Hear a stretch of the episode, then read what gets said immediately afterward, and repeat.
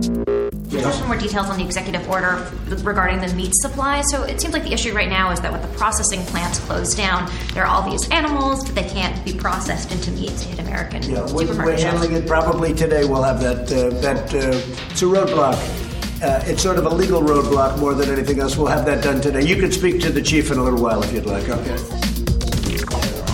one of the first parts that we have to do is essentially we have to make a vaccine to the target, in this case, the coronavirus, that is specific for these animals and, and allows them to produce antibodies that are highly targeted to that coronavirus. Welcome to our podcast about biotechnology breakthroughs, the DNA of all living things, and the DNA of scientists, companies, and patients who make miracles happen. I'm Jim Greenwood, and you're listening to I Am Bio.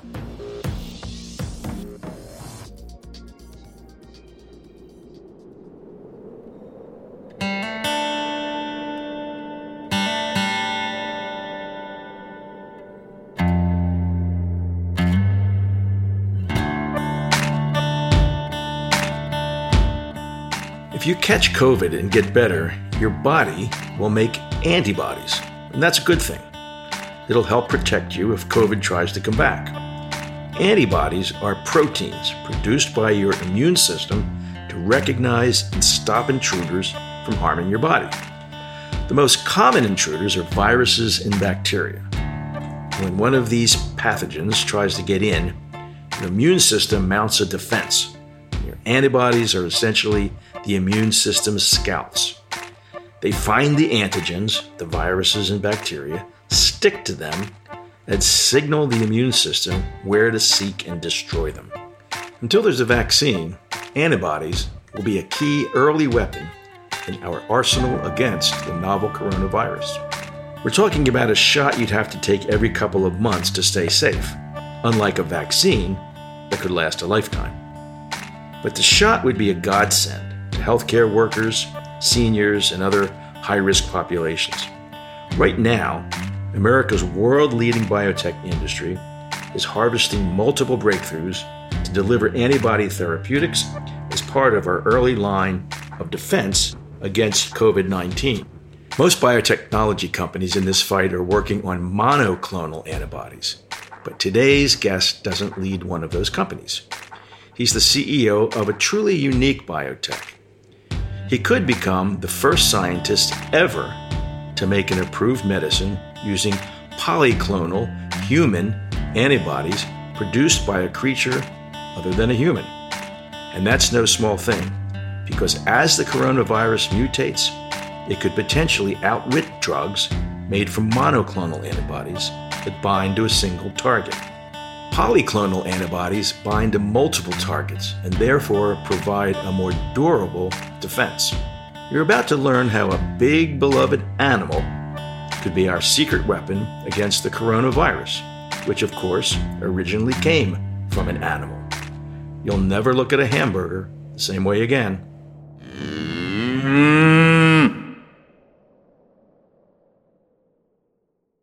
My guest today is Dr. Eddie Sullivan. He's the president, CEO, and co founder of a unique biotech called SAB Biotherapeutics in Sioux Falls, South Dakota. The company makes human antibodies to fight disease. Well, lots of biotechs make human antibodies, but what makes this company different is they make them in, wait for it, cows. Well, welcome to the podcast, Eddie. Great to be with you, Jim. Well, you and I have known each other for about 15 years, and I can remember when you drove me around your company's farm soon after I first came to Bio, and you explained science to me in ways that even I could understand. So today, I want you to do the same for our listeners. So, You bet. before we get into the science, I want to tell me your story. Um, how did you get into the world of biotechnology?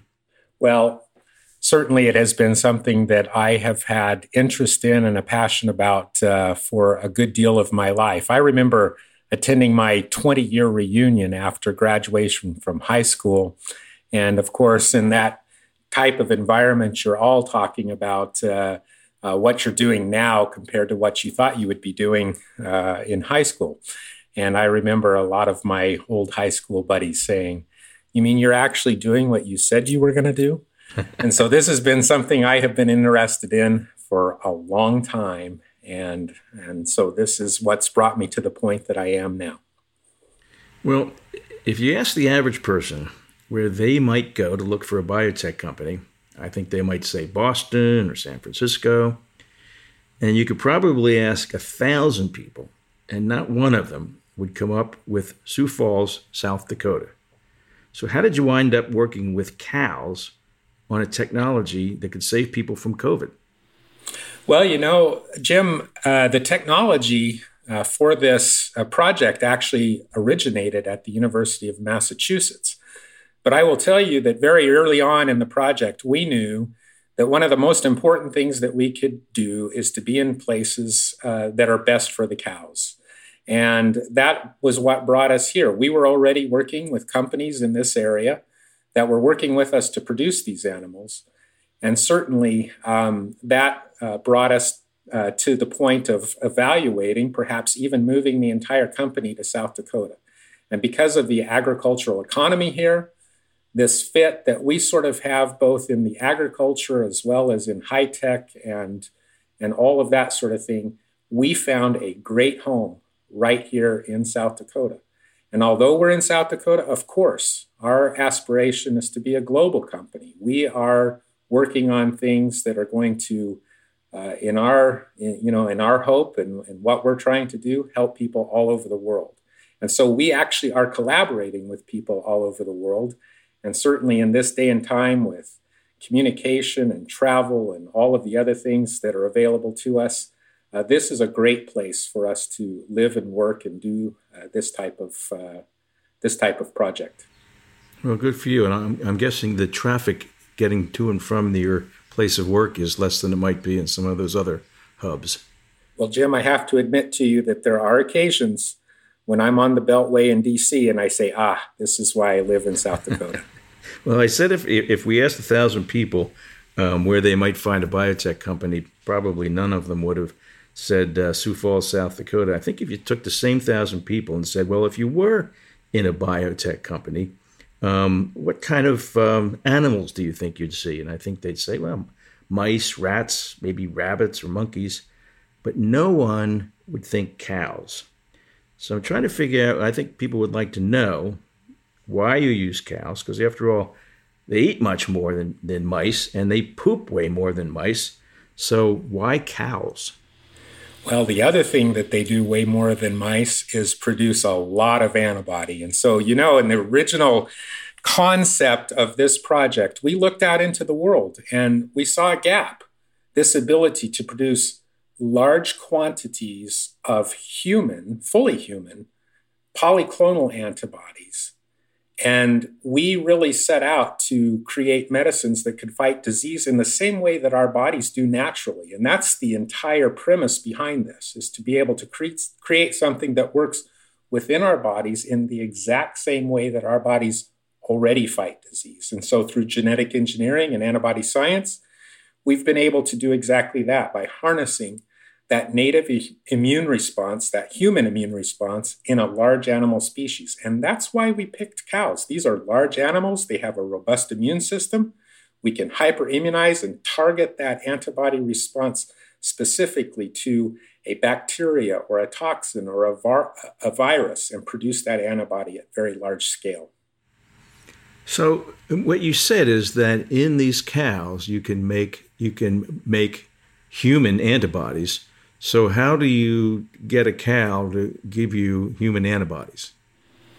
Well, the first thing, of course, is that you have to be able to transfer those human immune or, or antibody genes into the animals and then turn off the animal antibody genes. And we were able to accomplish that in such a way that these animals are first of all born with human antibodies, so they recognize the human antibodies as being part of self. And then we turned off those genes that would normally produce cow antibodies. And so these animals use the human antibodies the same way that they would their own in fighting, you know, whatever uh, their bodies may come in contact with. But we can vaccinate these animals now, and they produce very large, very potent and neutralizing antibodies to the targets that we immunize them with. And we hyper immunize them. So we're creating an immune response in these animals that is extremely robust. Well, so, you know, as you and I both know, being in the world of biotechnology, when you talk about moving genes from one species to another, there are some people, and for the most part, don't really understand the science, get very weirded out by that. Um, you know, and they're tempted to calling them Franken cows or something like that. Um, but here's a here's a case where, with some, I won't say relatively simple, but but um, straightforward uh, bioengineering to create a, a, a transgenic uh, outcome, uh, you've got a herd of animals that uh, might very well possibly be the key to saving millions of lives. Am I right? Well, that's exactly right. And, you know, we live in a day and time when there are absolutely phenomenal ways that we can do things like this in a responsible way and be able to produce things that are going to have a significant impact on on lives all over the world. And that is the real critical component here uh, when we talk about biotechnology and the promise, the promise of the science, but not only the promise, but what is actually happening. And that's exciting. So, what other examples are there of um, non human animals being used to create antibodies for humans, other species other than the cow? Well, you know, Jim, it was more than 120 years ago when a great scientist, Emil von Behring, uh, had this idea or noticed that when he transferred serum from horses into people with diphtheria, that the horse serum had something in it that were able to help the humans to recover from this very serious disease. And later, he was actually the first to receive the, uh, the, the Nobel Prize in medicine. And so, this is the exact same type of concept with one very, very important difference. When you transfer animal antibodies into humans, animals recognize those as, as being part of self, but humans recognize them as being a foreign protein and they can create a, a severe reaction. We, in fact, we call it serum sickness. But if we're able to have those animals naturally produce human polyclonal antibodies, and then we are able to harvest those antibodies from the plasma of those animals and purify them and then transfer them to humans, you are providing something that the, that the human body is already used to recognizing and already used to using and fighting disease. So there's no um, w- when when you create these antibodies in the cow and you inject them into the humans, into the patients. Uh, is it fair to say that there are no uh, bovine genetics at all in that uh, in those antibodies? There are no bovine genetics, or for, for that matter, human genetics. What we're transferring is the proteins themselves, and we're highly purifying that that human antibody so that when we transfer uh, these human antibodies from these animals into humans, we are going to have those humans have a very natural response to receiving that, a very high safety and low uh, uh, concern that these antibodies are going to have some sort of adverse or serious adverse effect in humans. Now I'm going to I'm going to challenge you because, as I said in the beginning, I remember when you explained to me the difference between a monoclonal antibody and a polyclonal antibody. And I want to see if you can do that for the audience here in ways that they'll understand what the difference is and why that matters to you and what you're doing scientifically. Well, first of all, uh, in, in, in the simplest terms, monoclonal antibodies, a fantastic technology that has been around for, you know, more than, well, nearly 30 years now. But a, a, but a technology wherein we are taking a single antibody that binds to a single place on a on a target and is able to neutralize uh, that target. So it's and binding and by to target, just we're talking about a, an element of a cell, right? That, that's correct. Uh, whether it would be a virus or a toxin or a bacteria or even a human cell uh, antigen, this, this, this place on a human cell that we would want to target, for instance, in cancer. So it's designed to sort of fit together like puzzle pieces with the with the uh, the the cell or the pathogen you're attacking. That's exactly right. So a monoclonal antibody is, is binding to a single place. But in reality, the way that our bodies naturally fight disease is a polyclonal response. And what makes that so critically different is that polyclonal antibodies are binding to multiple locations on that target. And not only that, but there are even multiple antibody species that are binding to those single places. And what this allows the, do, the, the body to do is for the immune system to act in very natural ways in eliciting the entire immune response in being able to fight the disease. So it, it has been known for, for decades that human polyclonal antibodies and polyclonal antibodies in general have very interesting natural uh, anti inflammatory properties, anti metastases properties, and others that they just naturally have. And so we're just being able to target that response to a specific disease using these unique animals that produce human antibodies rather than the animal antibodies. So if polyclonal antibodies are so good, why isn't everyone using them? Well, up until now, Jim, the only uh, source of human polyclonal antibodies has been um, from human donors. And one of the things that has been very difficult is being able to have targeted human polyclonal antibodies coming from human donors. We can't vaccinate or hypervaccinate humans for the purpose of using their antibodies to treat other humans. We can certainly do that with these animals. Now, I do want to point out that polyclonal antibodies have been used for generations to treat disease. Both antibodies that come from human donors, we call that human plasma or human IVIG. Uh, the other way is animal antibodies have continued to be used and are still used today in being able to, to treat certain diseases. And so we've used both human and animal antibodies to treat humans for generations. And there are over 48 approved FDA products that are polyclonal, true polyclonal antibodies uh, today. Well, I remember when you brought one of your cows to the Bio International Convention in Chicago several years ago, and I said I think that would be the first time a cow was ever transported from South Dakota to Chicago that would survive and return home. Because cows have been for probably well over 150 years uh, taken to slaughter in Chicago.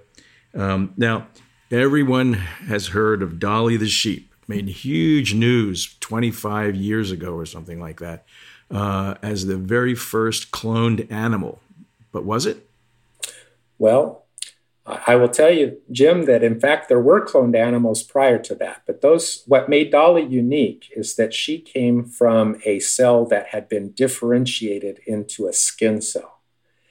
Prior to that time, the only animals that had been cloned had come from embryonic cells. And so that's what made Dolly unique. Interestingly, though, Dolly obviously was a sheep.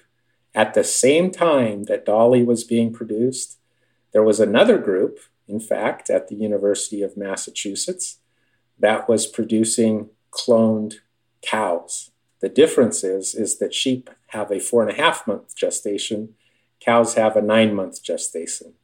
And so you've heard of Dolly, but you haven't heard of George and Charlie, and they are the first two cloned animals. And we had them here in South Dakota for years, actually. And they lived to be ripe old men of more than 12 years old. Uh, but this is where the science be- behind SAB Biotherapeutics actually started, was being able to clone these very large cattle in order to do that genetic engineering and then take those cells that we genetically engineered and turn those into the animals that produce human antibodies. So George and Charlie could have been somebody, but Dolly just got in the way and beat him to it, huh? She certainly did. Well, you learned about the COVID outbreak pretty early on from a former military colleague, and you got started on putting your cows to work against COVID pretty early in this pandemic, didn't you? Well, we did. You know, Jim, when we came back to work after the uh, holidays, uh, I remember uh, being in a meeting, and our chief medical officer, Dr. Tom Luke, uh, says in that meeting, Hey, there's something that we need to take a look at that's going on over in China, um, and uh, it, it could be a, a new outbreak. What's interesting about this, Jim, is that prior to knowing anything about COVID 19 or SARS coronavirus 2, SAB had already been working with the Department of Defense here in the US to be able to produce a rapid response system where we could we could respond rapidly to an, a new and emerging disease. And we were in the middle of all of that project and getting everything together for that project when this real world scenario hit. And, and, so, why why DoD? Why the Department of Defense? Is it is it in part because they were concerned about the potentiality of a bioterror event? Uh, Jim, it, it's both. I mean, obviously, the Department of Defense has concerns both uh, to protect the public from the from perhaps a biothreat, but remember that our good military uh, people uh, are deployed all over the world. And so emerging disease has just as much interest from a military perspective as from a civilian perspective. And so uh, this is something that the Department of Defense certainly has concern that they are able to respond as rapidly as possible to both emerging diseases as well as biothreats. Okay. So um, viruses can mutate, and um, we haven't heard too much in this pandemic about you know, the, the, the coronavirus mutating, but uh, talk about um, the, the, the tendency of viruses to mutate and how a polyclonal antibody might be uh, of importance in that regard. Well, Jim, of course, uh, viruses do mutate, and they particularly mutate because when we put pressure on them by focusing in on a single place on those viruses, if there are mutated viruses that exist in the environment that have a mutation to that place where perhaps a monoclonal antibody or a small molecule drug is specifically binding to have its effect, then those viruses that are out in the environment that have mutated that particular binding site will become prevalent.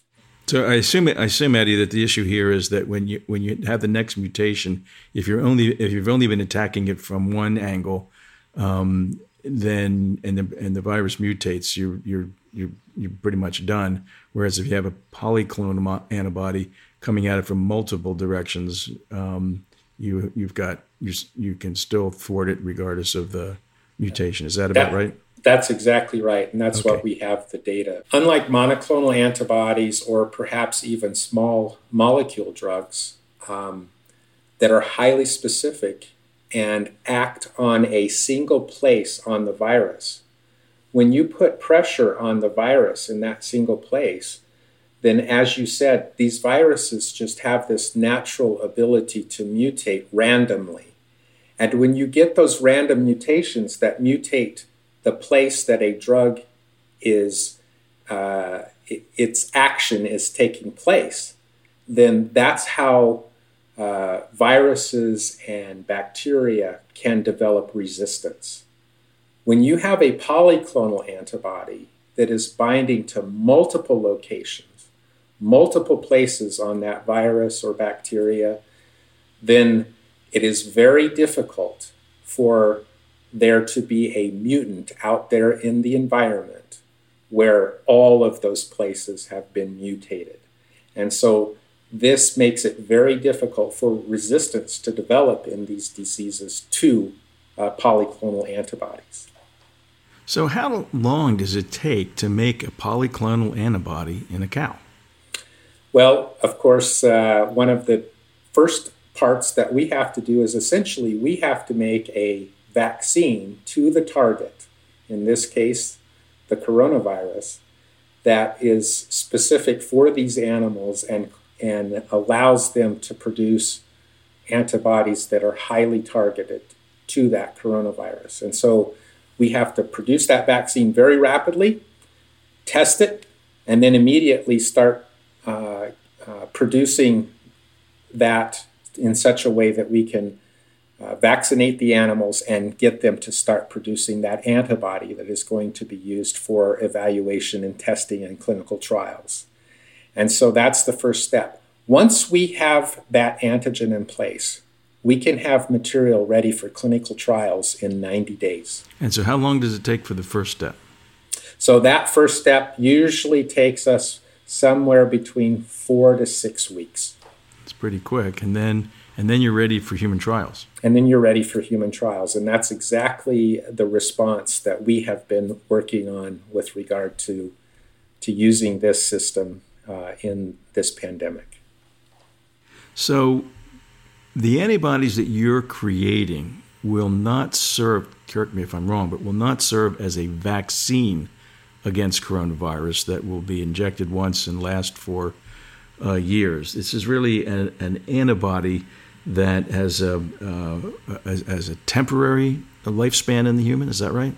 Well, they do have a temporary lifespan in the human, um, and it, but it's very long, uh, as opposed to maybe a small molecule drug these antibodies naturally have about a 28 and a half day half life. That means after 28 and a half days, you have half as much antibody as you started with, and so on every 28 days thereafter. So these antibodies can stick around for a long time. Therefore, as you said, they are not a vaccine in the, in the same sense that we think perhaps of the influenza vaccine, for instance, but they are used to both treat uh, the disease in humans that are sick by supplementing this natural immune response that their bodies are already going through. That's the first way these antibodies can be used. And the second can actually be by giving this to people that either have not been exposed yet or that have recently been exposed but have not developed disease. We call that either pre or post exposure prophylaxis. You can actually use antibodies in this case to be able to prevent those people from developing the full blown disease. And so it's just by giving them this natural immune response that will stay in their bodies over a fairly long period of time, not, not perhaps not as long as if you vaccinate and they're producing their own antibodies, but certainly in the case of first responders and others, we can give them instantaneous protection with so it can serve as, as a bridge from where we are now until we have a full-blown active vaccine for humans. Is that right? That's exactly right. And not only that, but remember that even in the case of influenza, where we have a tremendous amount of experience, and vaccine technology has developed over time, we still have populations that do not uh, produce good antibody against these vaccines. And so uh, these antibodies can also be used, uh, perhaps in the case of elderly that do not uh, develop antibodies uh, readily to vaccine. Uh, we can use them to help either protect them or treat them to, from disease as well. So recently, Eddie, your company was awarded funding from the federal government. Um, now, you've had problems in the past, though, getting this type of funding uh, because the government contracting language specified monoclonal antibodies. Isn't that right? Yeah, Jim, that's exactly right. For a long time, uh, the requests for proposals on these types of opportunities came out, and they were very specific to monoclonal antibodies. And I think primarily because uh, they were looking for something that could be scaled up, that would be directly and specifically targeted to the disease. And uh, there was not a technology that existed in order to be able to produce fully human antibodies outside of human donors. That's what our technology represents. And so we now find ourselves in a unique situation where first the, Depart- the, the Department of Defense said that in hindsight it was a mistake to exclude us specifically from being able to respond to these RFPs. And so they changed their RFPs to simply say antibodies.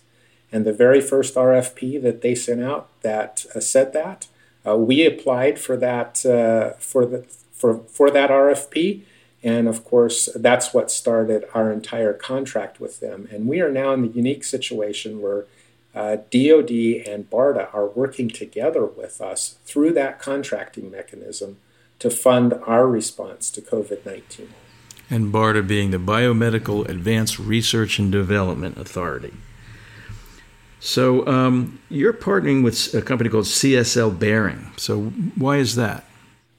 Well, of course, one of the things that we're doing is we're trying to respond very rapidly, and that means increasing our capacity to produce these antibodies.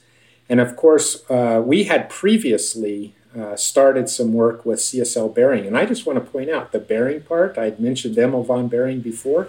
Yes. This is that historical company. And so CSL Behring is one of the largest human plasma producers in the world. And they also produce human antibodies that is derived from human from human donor sources. And so they understand polyclonal antibodies. And so this has given us the opportunity to not only work with them in an area that they are quite familiar with, but and and to be able to to, to grow our capacity to produce these antibodies and all of that. But CSL has also brought a great partnership uh, in our response to uh, COVID 19. And so we're excited to work with them. Well, I saw that the World Health Organization named your company, SAB, as having the best therapeutic platform to address priority infectious diseases with epidemic potential, which is pretty cool. So, is that telling us that biotech's future may be more cows and fewer lab rats? well, Jim, I will tell you that, uh, of course, in, in biotech and in the response that uh, we as an industry have to make in being able to help, help people all over the world, there is plenty of room for the wonderful technologies uh, that we have available to us that can address very specific needs. But I will tell you that SAB is excited that we have a, a technology that is now being recognized as having the potential and certainly the data that has shown that we can respond rapidly with a highly targeted, highly efficacious antibody that can be used when we come against situations like this. And I think the important thing for us to remember is COVID 19 isn't the last. This has just been perhaps the worst that we have seen so far in our lifetimes. But these diseases continue to mutate and develop and transfer from humans to animals and animals to humans and back and forth. And so uh, this is something we're going to see in the future. So you said in the beginning, Eddie, that uh, this is the kind of work that you've wanted to do since you were a young man. You've been doing it for a very long time, and you've been working with these cows for a long time as well. So, what does it feel like for you as a scientist and as a biotech entrepreneur at this moment to realize that what you've been working on all of your adult life is now has the potential to make a, a huge difference in a global pandemic that's threatening the entire seven and a half billion people on planet Earth? Jim, I can't tell you how rewarding it is to work in a field where every day we get up with the motivation to be able to do something that is going to help treat people that are suffering from very serious diseases. I remember once saying that if I worked my entire career and I only had the opportunity to help one person, it would be worth it. And I will tell you that we've had that experience in a, uh, a mycoplasma uh, uh, uh, project that we did at Harvard Medical School. And we took a very serious infection and made antibodies to a, a single patient. And we made antibodies to that infection. This was a antibiotic resistant infection this patient had for more than seven years. And those antibodies were created and put back into that person, and that infection healed. And that was absolutely amazing. And now I feel greedy because I want to help more people. And that's what's exciting uh, in, in, in my life and in the life of a great team that I work with at SAB. Well, there are not just one person now, but uh, as I said, literally billions of people who are um, waiting and waiting for the biotechnology sector to come up with uh, uh, the, the, medicines that will treat them and protect them uh, going into this uh, throughout this pandemic, and as you've referenced, the next. So, keep up the good work, Eddie. The, a lot of people counting on you. Thank you, Jim. Thanks for being with us. That's all for today. Don't forget to subscribe on your podcast player of choice. Or even better, if you've learned something useful, please share a link to the I Am Bio pod with your family and friends. To learn more about the work of heroes and lab coats, please visit iambio.org.